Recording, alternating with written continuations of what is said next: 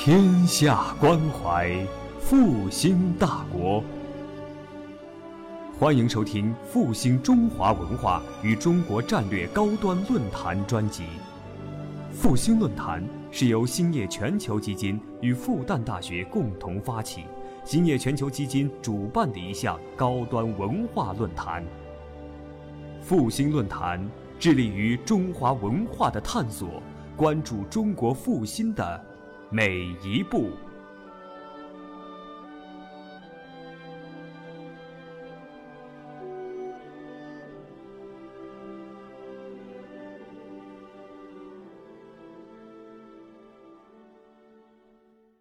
非常高兴能够来到这个复旦大学，跟大家做这样的一个分享。那呃，之前呢，我也很感谢这个郭总这边一直对我的这个支持吧，因为真的是就是这样的影像人生，我想对于很多人来讲呢，都会觉得非常的好奇，是一个怎么样的一种人生经历。那么今天呢，呃，我给大家带来的这个讲座，其实可以看到，呃，这个天地有大美而不言，其实是一个蛮大的一个话题。但是我今天想讲的呢，一个是影像，还有一个就是人生。那这是现在的一种工作状态吧，生活状态应该说是，一半在路上，一半在书房。呃，从九九年第一次出国，然后到现在已经十七年间了，走过了七十多个国家和地区。那么，真正开始从事这样子的一种很可以跟大家说很自由状态的，还是从零九年。零九年初，我离开公司，然后成为了一个在路上的行者，然后拿起笔，拿起相机。可以说，我发现旅行是我探索生命最好的方式之一。那在此之前呢，我可能跟在座的很多朋友都非常相似。我零二年到零四年呢，在北大光华读的这个国际 MBA。那么之前我是大学毕业之后进入外企，然后九八年进入诺基亚中国总部。可以说我在电信行业做了整整十年，是一个应该说是一个很典型的职场经理人。但是呢，我最终还是。脱下了高跟鞋，拿起了相机，然后背上十几斤的这个器材，从零九年开始就这样一种，就是说在路上的这样的一个行摄生活。因为我发现，我找到了一种更适合我的生活方式。呃，就像我的博客中写的一样，给我一支笔和一个镜头，我还你一个精彩的世界。到现在我也越来越坚定我选择的这条道路，而且我觉得我已经找到了很多的自信。那么可以看到，这个是我的。撰稿人的一个情况，那呃，包括我其实，在作为摄影师之前啊，我已经开始在给杂志撰稿，已经做了有几年的时间。所以当时其实拿起相机也是很偶然，因为我零五年呢开了一个博客，刚才这个主持人讲了，我的博名叫阿斯猫，呃，因为很多人认识我也是通过这个博客。那这个博客呢，主要是记录我在世界各地行走的一些游记，呃，到现在已经整整十一年了，我也发表了有一千多篇文章。就是关于世界各国的。那我在这个过程中啊，发现有很多朋友，他们希望不仅仅希望通过文字了解世界，更希望通过更直观的一种方式，就是图片。那后来我决定去学习摄影，那么又可以说是一种就是文字与影像的结合吧，图文并茂，来最大程度的能够更加立体、更加丰富的展示我看到的那个外面精彩的世界。那对于摄影师来说呢，我一二年成为佳能赞助的摄影师，那也是呃这几年吧，也是作为佳能大篷车的讲师，开办了很多的摄影我自己的专题摄影讲座。呃，今年呢，就是像佳能新出的这个五 D 四上市之后呢，我也是它这个五 D 四广告片中间的，它是可以说是二十个全国最好的摄影师中间唯一的女摄影师。其实从这点角度讲，我自己也还是蛮蛮自豪的。那么，呃，应该来说啊，作为一个作家，其实我更多的时候，我对自己的身份认同是一个自媒体人，因为从博客起家的，到现在今年，包括我在今日头条上也做了自己的这个签约专栏，那实际上是一个，我觉得是一个典型的自媒体人的一个身份吧。那么，呃，我想先跟大家讲一讲旅行，为什么呢？因为，呃，两年前光华那边呢，他们就是。呃，光华管理学院的人呢，他们给我做过一次采访，因为那个时候啊，我是光华的毕业生中间特别少有的，没有选择就是嗯，大家认为的应该走的这个道路，而转身去做了这样一件事情，所以他们很就是说当时也很好奇，然后呢，因为我是一个特别殊的一个一个案例吧。然后当时跟我分享说，就是他们的题目就是说给我一个题目叫我的职业是旅行，但是我并不是特别的认同，因为我觉得旅行它不是职业，旅行的话呢，就像我们任何所有的人都可以去旅行，这是一种可以作为一种爱好。我认为我的职业定义呢，我是一个摄影师，是一个撰稿人，但是我的拍摄和写作呢是基于旅行这个平台上完成的，这是我对它的一个比较准确的定义。所以说呢，我觉得旅行所有的人都可以去做，因为它是一种人类的本性。我们为什么喜欢旅行？我为什么想去到一个陌生的地方去？就是因为我觉得这是本性。呃，你可以给我很多的理由，但实际上你想想，我们去的那个地方，从内心角度讲，我们一直渴望从一个我自己熟悉的地方，我生活惯了的地方，到一个可以说是嗯我完全不了解的，跟我所处的环境完全不一样。这种反差越大，它旅行的吸引力也就越高，所以这个是我认为是人类的一种本能。那么我对他的一个了解，因为我有十七年的这种旅行经验，那我觉得在旅途中非常重要的一点，就是我很认同的就是这个郭新作者他说的话，就是人类的天才能够得到一种淋漓尽致的发挥。因为当我在格子间里，当我穿着高跟鞋穿着套装。然后去谈业务，去做这种各类的这样子的这种事物的时候，我从来没有想过有一天我会成为一个摄影师。而我所有的这些能力的开发都是在旅行中完成的。也就是说，我觉得旅行给了我这样一个机会，它让我意识到很多事情我是可以去做到的。比如说以前我我不擅长任何机械类的，包括开车，包括其实拿起相机对我一开始也是一种困难，因为学习怎么使用相机。可是，我觉得在这个旅行的过程中，我觉得我克服了很多，就是自己以前想象不到的你能做的事情，然后我就做到了。包括我去冰岛，我在那里租车环岛自驾，我从来没有想过我会我会做这样子冒险的事情，因为我们曾经差点开到火山里头，差点翻车，然后更没有想到，就像我没有意识到我会成为一个摄影师一样，我甚至没有想到我有一天我会到达南北极，而且不止一次。我是在三年六次前往南极，八次前往北极拍摄，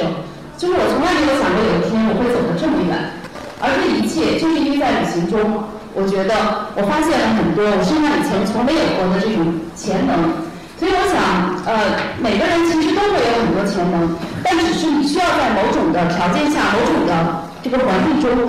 让它被激发出来。所以我想，就是有些时候有些事情其实看起来并不想象的那么困难。但是你一定要去试一试，你不试怎么知道你能不能做到呢？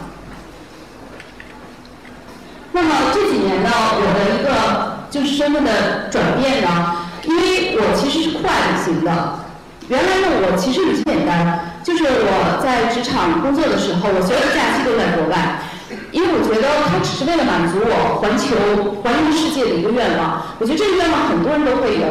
但是这几年呢，它逐渐变了，因为呢。它不仅仅是满足我个人的愿望。当我开设了一个博客，当我成为了一个自媒体的时候，我开始用我的平台，开始跟大家讲述我看到那些故事、看到那些场景的时候，会有很多人他们给我留言，告诉我说，我们可能一辈子也不会像你走的那么远，我们一辈子可能也不会去到这个国家，但是通过你的描述，通过你的文字和图片，我们了解了很多。所以对我来讲呢，我逐渐意识到，慢慢意识到了，成为了一种责任。就是我觉得我有意识把我的亲身经历、亲眼所见、亲耳所闻的这些事情，呃，客观的、真实的，通过我的文字和图片反映出来。所以我觉得作为一个自媒体人来讲呢，他也是有态度的。作为一个摄影师，同样是这样。也就是说，我现在呢，感觉自己比以前应该有更多的一种责任感吧，或者说一种使命感。但与此带来的呢，也是更多的一种成就感。因为我现在发现分享真的是一件非常快乐的事情。嗯，那么我来讲一讲关于旅行中的这个人文地理摄影，因为毕竟我的职业是摄影师，那我的呃拍摄和写作是在旅行平台上完成的嘛？那我对它的一个定义呢，我认为它是一种在路上的记录，实际上它是属于纪实摄影的一种。但是呢，作为一种表达方式，我不仅仅简简单单的说，哎。这个片子我也拍得漂亮，拍得美，首先我要想到的是，影像它要传达的是什么？也就是说，呃，我可能跟很多摄影师不一样的地方在于，因为我的背景，因为我是撰稿人出身，所以我在拍片子的时候，很多时候我就会在想，我我这个片子拿来我要做什么用？我要让它来表达什么？所以这个片子它不是说你随意的、任意的去拍摄的。我认为所有的影像它传达的是摄影师的一个思想。可以说是对这个世界的理解，更何况我还是一个自媒体人，我一定是要有的放矢的去拍摄才可以。那么在这个旅行中间，我们可以看到摄影题材是非常广泛的。你可以看到，其实大家都会有这样的同感，因为我们在旅行中，我们能接触到的东西非常多。你看，从人文啊、风光啊、野生动物啊，甚至酒店啊、美食啊、手工艺品啊，其实所有的这些内容，它都能成为我镜头下的所要表现的。我觉得这个也很长，因为我也是从这样子一个普通的游客这样过来的。那么你可以看到，这是我拍摄的一些题材，呃，有风光，有野生动物，也有人文的内容。但是，在这个拍摄主题背后呢，还是一点，就是我需要探索影像背后的故事和意义。那这个呢，是由什么决定呢？通常也是由摄影师他的一些，我觉得他的。所受的教育、他的文化背景以及他看世界的这种价值观态度来决定的。呃，我可以来举几个例子，先从人文旅行角度来说，因为我在去南北极之前啊，那个我是其实是做人文摄影比较多，因为我原来是我是学外语出身的，所以我对英语文化在大学的时候就非常感兴趣，我是能讲两门外语。呃，因为我专专业是西班牙语，但是在外企里头做用了十年的英文。所以我一直是认为我对这个人文的内容是特别有兴趣，因为包括我的第一本书《你在荷兰》也是一个文化旅行、深度旅行的书籍。那你看这几张照片，这几张照片呢是我在以色列拍摄的。其实哭墙这个题材啊，很多摄影师都会拍，但是呢，我我到那里以后我发现，我们看到大部分的作品、大部分的图片，它是由男性摄影师拍的。为什么？到那里就会知道了，哭墙它分为南部、女部，它是分开的。也就是说，男性不能进入女部，女性也不能进入男部。那么，由于大部分的摄影师是男性，所以说他只能够拍摄男男部的一些场景。那么，我进入女部之后呢，我并没有把镜头对准一些呃成年的，就是就是妇女或者说是这些犹太教徒。相反呢，我注意到这样一个小女孩，她的母亲呢是一个非常传正宗的。嗯，犹太教是应该说是一个非常非常严格的这样的一个犹太教徒，就是那一张肖像是他母亲。然后呢，你跟他可能就两三岁的样子，其实他并不太懂他妈他母亲在做什么。他手里拿的那本书呢叫《塔木德》，是犹太教的圣经。那这个这组图片啊，实际上是我观察到，就是这个小姑娘呢，她你看在母亲的带领下，她她去亲吻哭墙。因为哭墙对于以色列人来讲，它是一个象征，一个精神上的支柱。以色列人的就圣殿被毁了之后，只剩下了这面墙。那作为一个呢犹太教徒，他不可能像基督教徒啊去教堂，或者说是佛教徒可以去寺庙。那么哭墙就是他们能够祈祷的地方。那他的母亲呢，就是通过这种方式，然后告诉他，你去亲吻哭墙，你对他表示这样子的一种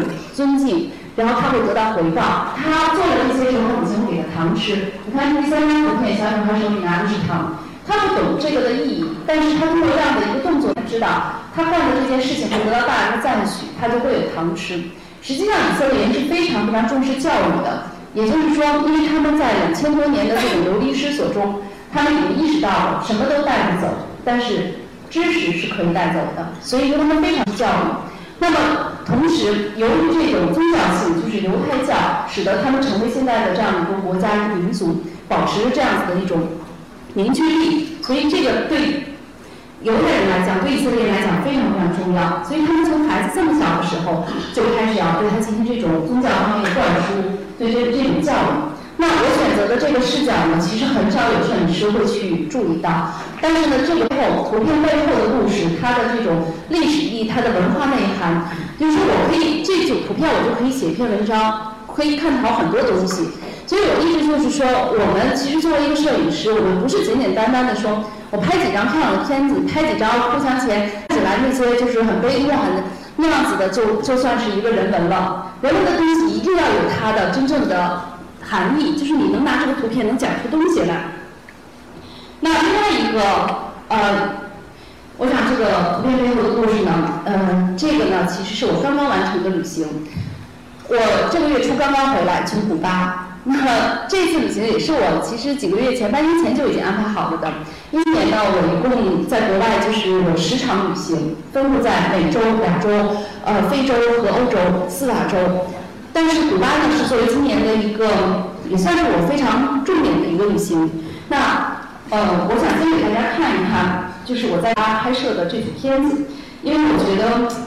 目前的古巴是一个很多人都非常的有兴趣。我想原因不说大家也知道，而且我也非常的算是幸运吧。我在的时候就是赶上了卡斯特罗的去世，所以我等于见证了那样的一个非常重要的历史时刻。那至于古巴人的生活，古巴人到底是什么样的呢？我想用这组图片呢，可以带给你们一些最直观上的一些了解吧。我先把灯光关一下。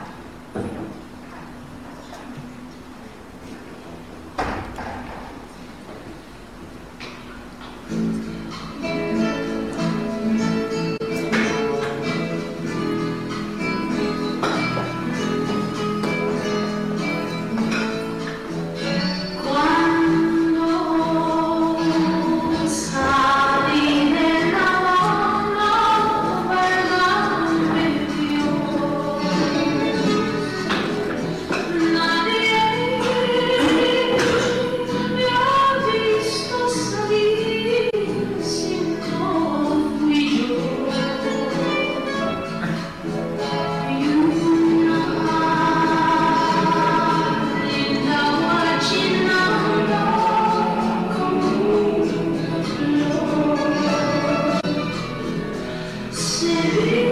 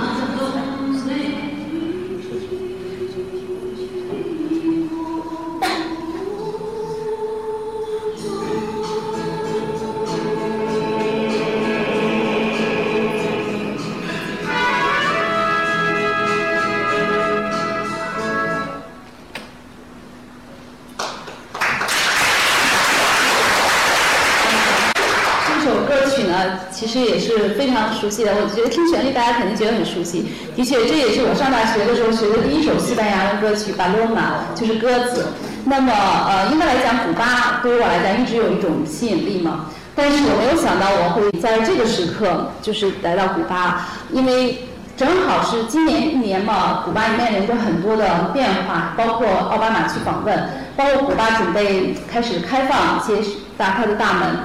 但是呢，就是卡斯特罗他的去世，就是也算是一个，也算是一个很重要的事件了，因为他是上个世纪的，我觉得像是一个旗帜一样的人物。呃，但是我在这里讲的就是。我我们在国内的时候会看到很多的报道，觉得这个啊他的去世应该对古巴人民是有非常大的一种好像震动啊或者打击之类的。但实际上现实是什么呢？呃，当时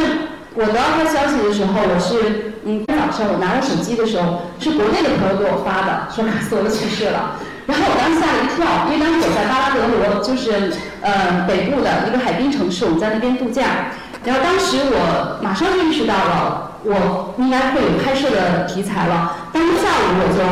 找了一辆车，直接就拉回哈瓦那，然后我就回哈瓦那。然后我当时就在朋友的就是这种帮助下嘛，我就住在一个古巴人家。然后我就开始，因为我现在还是能讲一些西班牙语，虽然我我这个专业已经我差不多二十年没有用了。然后我就开始跟他们聊，我就去大街上，包括一些采访。但是我发现啊，你们根本想象不到，古巴人特别平静。大街上就跟什么发生一样，他说啊死了，死了就死了吧，然后就是那种感觉，就是说那意思这事儿我们好像觉得呃，就是你说你问他悲哀吗？他不会告诉你说他不悲哀，因为呃，尤其老一代的人他还会说说卡斯特罗是个非常重要的人物，对于古巴来讲，对于世界人来讲他非常重要。但是你知道老卡已经九十岁了，他的离去大家其实是有心理准备的。然后我后来就得知周一的早上他们。会在人民广场举办那个哈瓦那的叫民众的悼念，然后当时我也决定过去，但是实际上那天下午我的飞机就飞飞到墨西哥了，所以我决定早上还是去看一下。然后我看到呢，情境的的确人非常多，但是都是单位组织的，单位组织去带的。也就是说，我们想要的古巴就是应该是什么样的情景啊？就是，呃，大家都应该悲痛欲绝的这种，然后痛不欲生，但实际上真的不是这样子。而且很有意思的呢，就是在国内我看到的这个中国人特别难过，然后还去使馆献花，使馆门口有很多花圈然后在古巴呢，因为古巴是一个实情，就是我当时有个老朋友，他是烟草总局的，然后他就跟我讲说，哎，你去国民广场能帮我带一束鲜花吗？那个他也八十了，那个老朋友，我当时觉得这个任务太困难了，因为古巴那个国家物资极其缺乏，根本就没有地方买鲜花。所以我们在革命广场看到的，其实大家都非常平，很有秩序的，然后到那个广场上去悼念一下，然后走那么一圈儿。所以就是说，这也是为什么我觉得我作为一个自媒体人啊，就是我行走在世界各地，我看到的很多东西，就是它真的是实际的一个情况，呃，不是我们想象的，或不是我们去渲染的。然后呢，我也希望呢，就是我以一种很客观的态度把这些东西反映出来。包括大家刚才看到这些图片，这个是古巴的一个实景，这也是古巴人的一个的生活。呃，有很多东西值得我们去回味，因为我们国家也经历过那样的年代。就像图片里头说的那个平本供应，那个杨杨副食店里头我都去看过，那真的跟我小的时候非常非常相似。在七十年代末、八十年代初的时候。所以我想，就是从一个人文纪实的角度来讲，它一定也是一个真实的记录，而且是，嗯，你看到的这些东西，其实你也有带着你自己的一些思考在里面。所以我接下来呢，可能要开始就是写一系列关于这个古巴的文章，其实是旅行方面的内容啊，但是包括这些所见所闻，然后包括我我觉得对中国人来讲可能感兴趣的一些内容。这个呢，是作为一个人文旅行的一个摄影师来说呢，我觉得这是。非常重要的就是一个真实的记录。那么我看到第二个题材，就是嗯，因为我这几年摄影啊，除了人文内容之外，因为人文是我最早开始做的，然后包括撰稿，我也是从人文这个旅行写起的。那么这几年呢，我又开始另外一个题材的挑战，就是极地。那么二零一二年的时候呢，我很很巧，我成为了这个挪威的一个最大的游轮公司，叫海达路德游轮，它的唯一的一艘探险船就是它，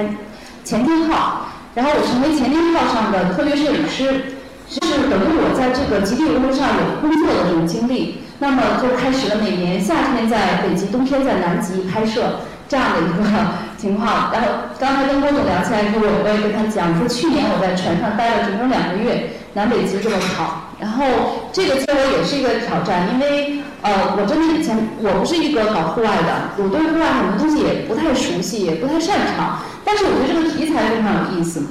因为这个极地呢，可以说是打开了一个崭新的拍摄领域。那么从什么时候开始？就是一二年我第一次去南极。那我给大家带来这组片子呢，也是我一二年第一次去南极拍摄。因为在此之前，我觉得极地跟我没关系。为什么？没有人的地方，我我我我去干什么？因为我是做人文旅行的，我当时就觉得没有人，但是呢，我又觉得哎这么远去看看也挺好，所以呢，呃，我就还是去了。但是去了之后呢，我发现这个世界真的是，嗯，有非常多的，极有非常多的非常迷人的东西。这是二零一二年十一月份第一次到达南极。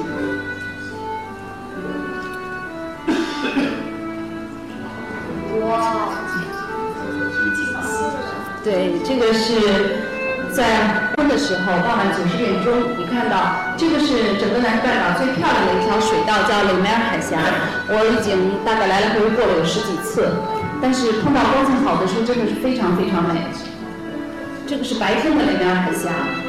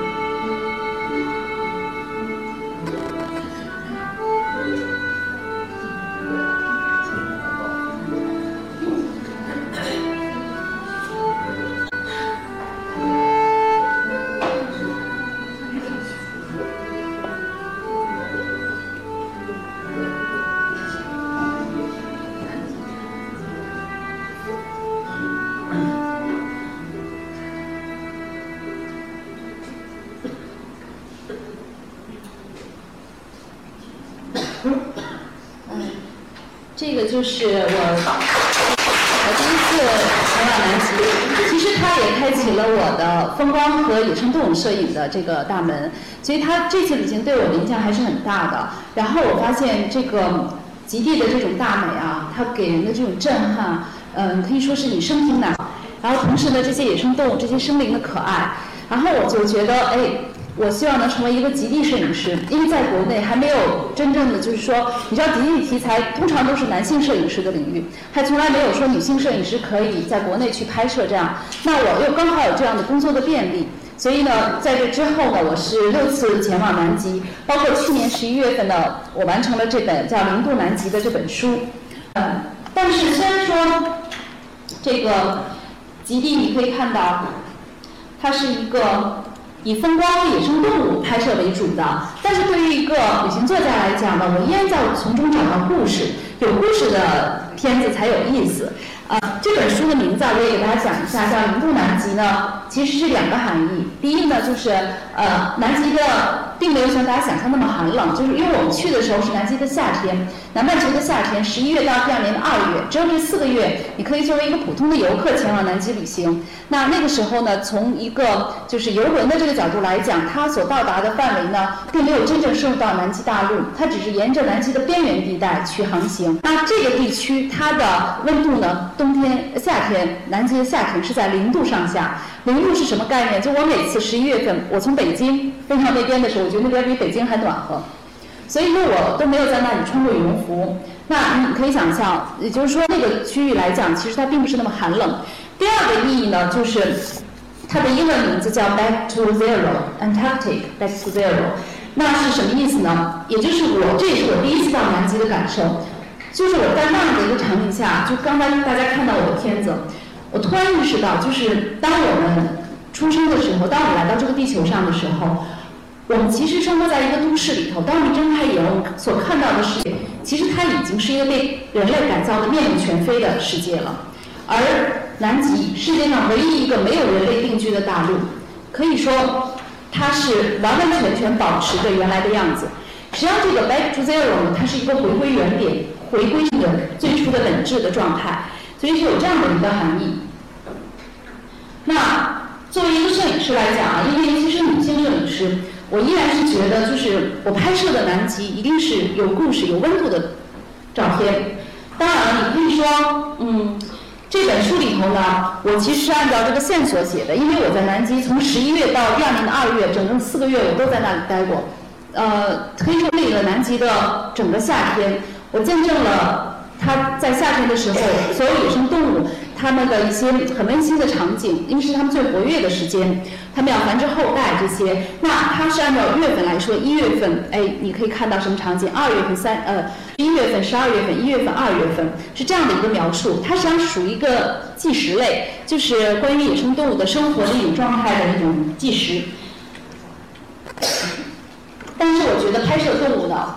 我并没有。并没有完全的局限在拍摄野生动物本身，实际上更多的时候，我是来拍摄它们与自然的关系。也就是说，像南极这些可爱的代表性的野生动物，它们怎么样在极地这样一个特殊环境下生存和繁衍下去？其实我们同为这个地球上的生灵，我们有的时候人类是非常自我的，觉得我们是，当然我们也觉得是最高级的。但实际上呢，我们到了南极以后，你看到那那里野生动物是不怕人的，你可以很近距离的接触它们，你也可以很近的观察它们，然后你会观察到哦，地球上还有这样子的一一些野生动物的生活，非常有意思。所以这个呢，这本书呢，实际上也是呃对这样的一个场景的一个做一个详细的这种描述吧。但是，呃，作为从摄影师的角啊，对，这个是这四幅图片就是每个月的故事。你可以看到，从企鹅交配，然后到企鹅嗯这个孵蛋，然后到小企鹅出生，然后到小企鹅长大下海，这就是我这本书的一个线索。但是，光有这样子的呃写实手法来拍摄，是不是就足够了呢？其实我觉得还是不完整的。因为我认为这个画面的意境处理也很重要，它反映的是一个摄影师对他所看到的这个场景的一种分析，还有他的一个理解。呃，因为我觉得每个摄影师啊，他都应该对这个东西，他的图片实际上反映的是摄影师内心的很多东西。那你可以看到，举几个例子，觉得还把灯关一下可能好一点。像这个《风雪中归来》，这是我去年十一月份最后一次去南极拍摄的，就最应该最近一次吧。当时呢，就这种场景，这个画面才是我对南极的，我认为是真正的南极，呃，而不是说在那种啊很晴朗的天气下，哎很可爱的那些企鹅，它们也的确有那样的瞬间，但是更多的时候，它们是在风雪中生存的。所以这种风雪来这样子的一种感觉呢，就是你知道了哦，极地的生态环境的这种恶劣。企鹅它们是样什么样的状态？那当时我觉得这幅图片是我心中的一个对南极的一个理想状态。那包括这个废弃的捕鲸站，这是在一个很有名的一个岛。我们这个岛曾经是在南极大陆边缘，它曾经作为这个捕鲸站存在，后来被废弃了。那这些是炼金油的桶。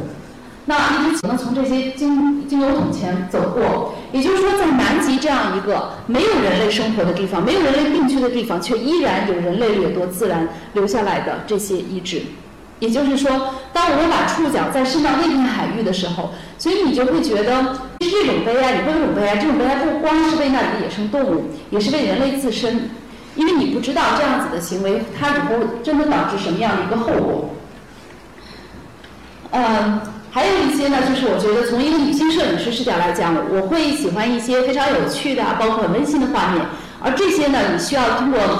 观察。你在南极，你会看到企鹅一上岸就是成千上百的。但是我把视角呢转向了海里，海里的浮冰，因为那个的背景更加的纯净。而那里的企鹅呢，你会注意到一些很有意思的故事，比如说像这样的画面，企鹅们它在跳水，然后你能抓拍到这样的有意思的画面。还有包括啊，像这个鹅声大师，其实因为这个企鹅本身它的形象也非常的滑稽，像一个小豆圈一样叫呆立企鹅。还有像这样子的一种处理，呃，其实我以前还给孩子们做过一些亲子类的这种生态的讲座，我还问过他们，我说你们觉得企鹅是鱼还是鸟呢？因为你说它是鸟吧，企鹅不会飞，但是呢，你说你说它是不是鸟吧？可是它在它在这个水里头，你说鱼吗？企鹅只要一一入水，它立刻就会变得非常的灵活。企鹅在岸上的时候走路是非常蹒跚的，但是它一到水中，因为我曾经带有 GoPro，我带 GoPro 在水下拍过企鹅游泳的视频，你都想象不到它有多么的灵活。所以你看到它在水中的状态，你就会想到那是应该是鸟儿在天空中自由翱翔的状态。那么它们在水中就犹如犹如到了这个天空中一样。你别看它不会飞。这也是一个，就是我是我从船上拍的，当时正好有光线比较好。那么企鹅的这样的一个，我是说这叫是鸟还是鱼呢？实际上大海就是它们的家。作为一种海鸟啊，企鹅有三分之二的时间生活在海里的。那从这个呃野生动物的拍摄，我开始引引入到下一个我拍摄的专题，就是生态旅行和摄影。那这是我这两年呢非常关注的一个专题，这也是这个郭总这边呢从一开始跟我接的时候，他就非常感兴趣我在从事的这个专题的这种拍摄。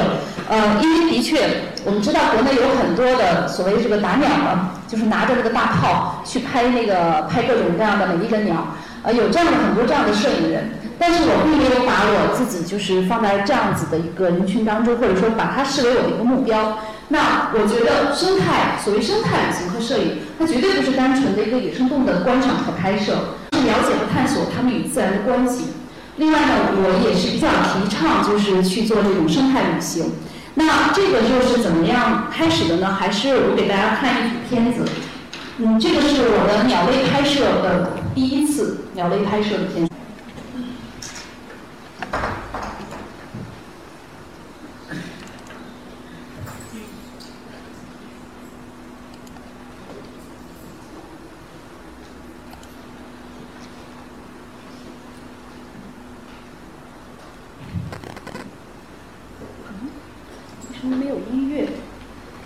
应该是有这个 一个非常好的音乐的，没关系，这么看吧。呃，我可以讲一讲，这个是我在我们的邻国北海道拍摄的，啊，二零一二年的二月份，那个是我的第一次鸟类摄影，然后也是给我留下了非常深刻的印象。为什么呢？因为我从来没有想到，在日本这么小、人口密度这么大的国家，竟然还能给野生动物留下这样的一个空间。那北海道的道东地区，今年我已经是连续第四次前往道东拍摄。我一月份的时候受北海道旅游局的邀请，又回到那个就是还是冬季的时候去拍摄那边的鸟类。然后今年八月份的时候呢，我又到了这个北海道，然后是拍摄夏季的一些野生动物。那可以说我也在写就是当地人跟这个动物的呃关系的这样的一些文章。那北海道在冬季的时候啊，它有三种鸟类可以拍摄。一个是丹顶鹤，丹顶鹤，其实我们国家也有，但是我因为我最早去北海道，就是因为我看了一个一个前辈，摄影界的老前辈叫简福江老先生，他拍摄的一组叫《英雄》，那么他的主题就是丹顶鹤。当时看完之后，我觉得非常非常喜欢，但是我很想知道在哪里拍的，后来得知是在北海道，就是为了这个，我就专程去了北海道。那的确，我在那里看到了这些场景。这些美丽的片子，我很难相信我在中国我们有丹顶鹤的地方，我也能得到同样的这种的视觉效果。然后第二个就是海雕，海雕是世界上最大型的猛禽，呃，它分为这个白尾海雕和虎头海雕。它们在冬季的时候会随着西伯利亚的流冰从俄罗斯地方飞到最南端，它可以到达北海道的知床半岛。那么到冬季的时候，它们就停留在，它们生活在浮冰之上，他们是吃鱼的。所以呢，在那里呢，每年有差不多聚集上千只的海雕，是世界上这个海雕的可以说数量最为密集的区域之一。那你可以在那里那么近距离的去看这种大型的这种猛禽，这个也是非常。非常非常难得的，那这个是包括今年一月份我又过去拍摄了这个，还有然后可以看一下，包括这个海雕跟丹顶鹤之间的争食的这样的场景，也是摄影师非常喜欢。第三种鸟类呢，其实它也算是常见吧，就是大天鹅。这个大天鹅呢，它在冬季的时候在北海道的，一说是温泉温泉水里头栖息。那这个温泉水所在的地方呢，叫驱邪五湖，是北海道一个特别著名的一个火山口湖。那你看到它是不结冻的，所以呢，天鹅冬天的时候可以在这里头生活。这个都是我在就是零下差不多十五度到零下二十度这样子的气温中。然后，因为在北海道拍摄鸟类是特别特别辛苦的，你今天要站在雪地里头，站在这么零下十几度的这样的气温里头去拍摄，但是你收获到的这些图片也是非常非常值得你去付出这样的辛苦的。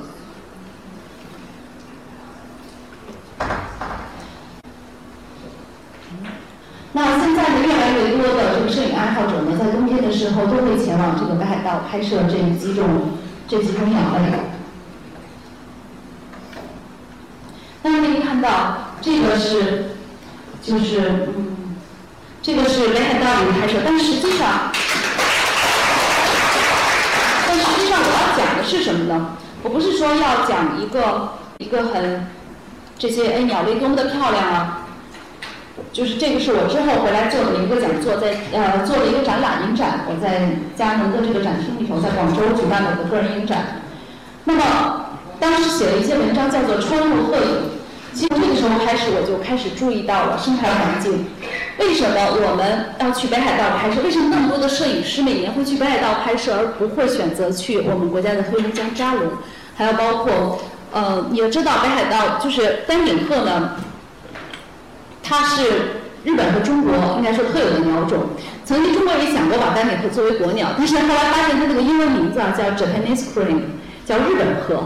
但实际上呢，我们国家的就丹顶鹤，你看这丹顶鹤的分布，在这个北海道的川路这个地方，它有个川路湿原，主要生活在这里。那我们知道丹顶鹤它是一个候鸟，它是什么呢？在我们国家，它它是夏天的时候在扎龙那边，嗯，繁殖繁殖啊，生栖息。到了冬天的时候呢，它会飞到这个江苏的盐城。但是在北海道呢，它却成为了一种留鸟，也就是说，一年四季在那里都可以看到北海道，呃，都可以看到丹顶鹤。那最早的时候啊，在北海道也是有很少，就是说很少很少的丹顶鹤，在冬天的时候更是很难看到，夏天的时候会有一些。后来他们在冬天发现几十只丹顶鹤的时候，当地政府就非常的重视，然后呢就开始就是说，呃，当地有人就开始有意识的给给这些丹顶鹤投食，因为冬天它很难找到食物。同时呢，由于北海道是一个火山岛，所以它有很多的地热，地热活动很很多，所以有温泉水。它那个北海呃，就是丹顶鹤在冬天的时候，它会会有在温泉水所栖息。然后这个丹的守护者，其实最终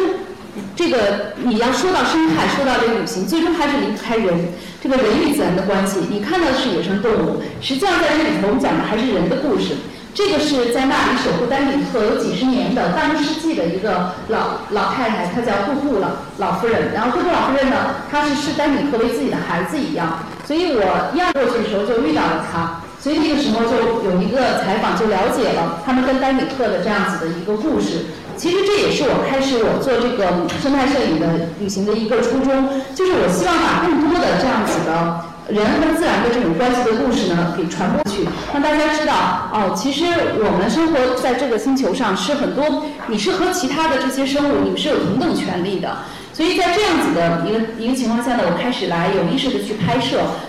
不光是当地的野生动物，还拍摄当地的这些人和动物的关系和人和动物的故事。那这就是我当年在广州的一个杂志《穿越》上面发表的这个文章，叫做《这个穿入鹤影》。也就是这个故事。然后包括呃，后来我开始了做生态旅行笔记，在阿写的这个阿根廷街头的鸟，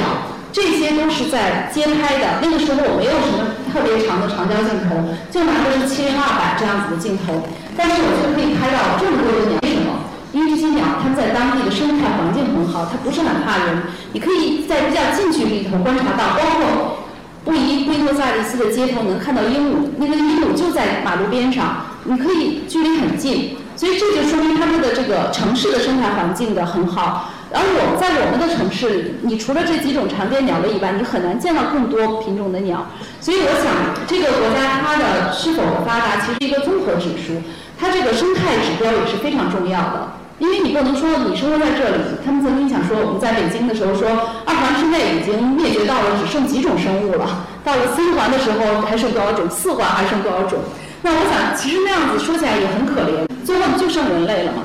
但实际上，我我去的很多国家，这个生态条件都非常好。然后我把它称为一种叫生态旅行笔记，然后把它们记录下来，而不简简单单的是说，哦，我拍到鼠毛感的鸟，我这鸟拍的有多么多么精致。我觉得那些对我来讲没有什么太大的意义。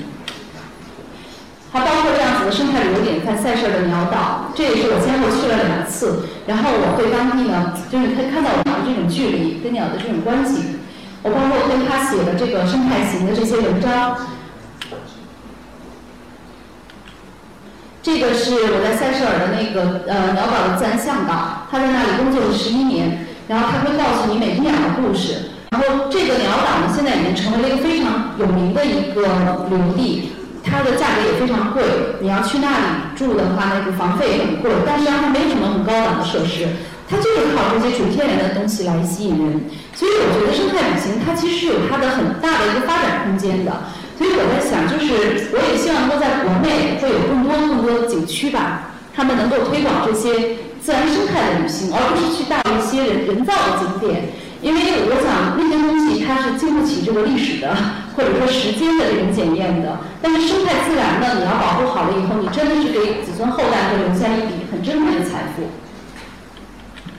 所以这个是我最后啊，一下我的这种旅行观。因为实际上，我认为我的摄影只是我旅行的一部分，只是我的一部分的工作而已。它并不，我并没有把自己完全定义为一个纯粹的摄影师。只要我希望拿起我的镜头，拿起我的笔。最后呢，我给大家带来的是一个什么样的一个世界呢？我觉得旅行它不是流浪，也不是逃逃避现实，它是你也不要对它有太高的期待。但是我觉得你就带着这样一种比较探索世界的好奇心吧。另外，我觉得这个发现美的眼睛比任何的相机贵重的相机镜头都要有用。然后还有就是与人为善的真诚，因为我们出去认识这个世界，其实也是跟生活在这个世界上的其他的人做一个交流。那我这个是我对旅行的一种态度，也是我对于旅行中的摄影和写作的一种态度。那其实最后回到我的这个题目，就是“天地有大美而不言”，因为这是庄子说的，也就是说，天地呢它是不能言语的，而我们是否能够感受到它的这种美呢？实际上关乎的是在于你的内心。如果你的内心对这个世界是怎么样看的，它就反映在你拍摄的照片上，它也反映在你去撰写这些文章中。那还是这句话，就是我觉得还是要有一个带着一个好奇心吧，去探索这个世界。那这这个就是我今天的讲座。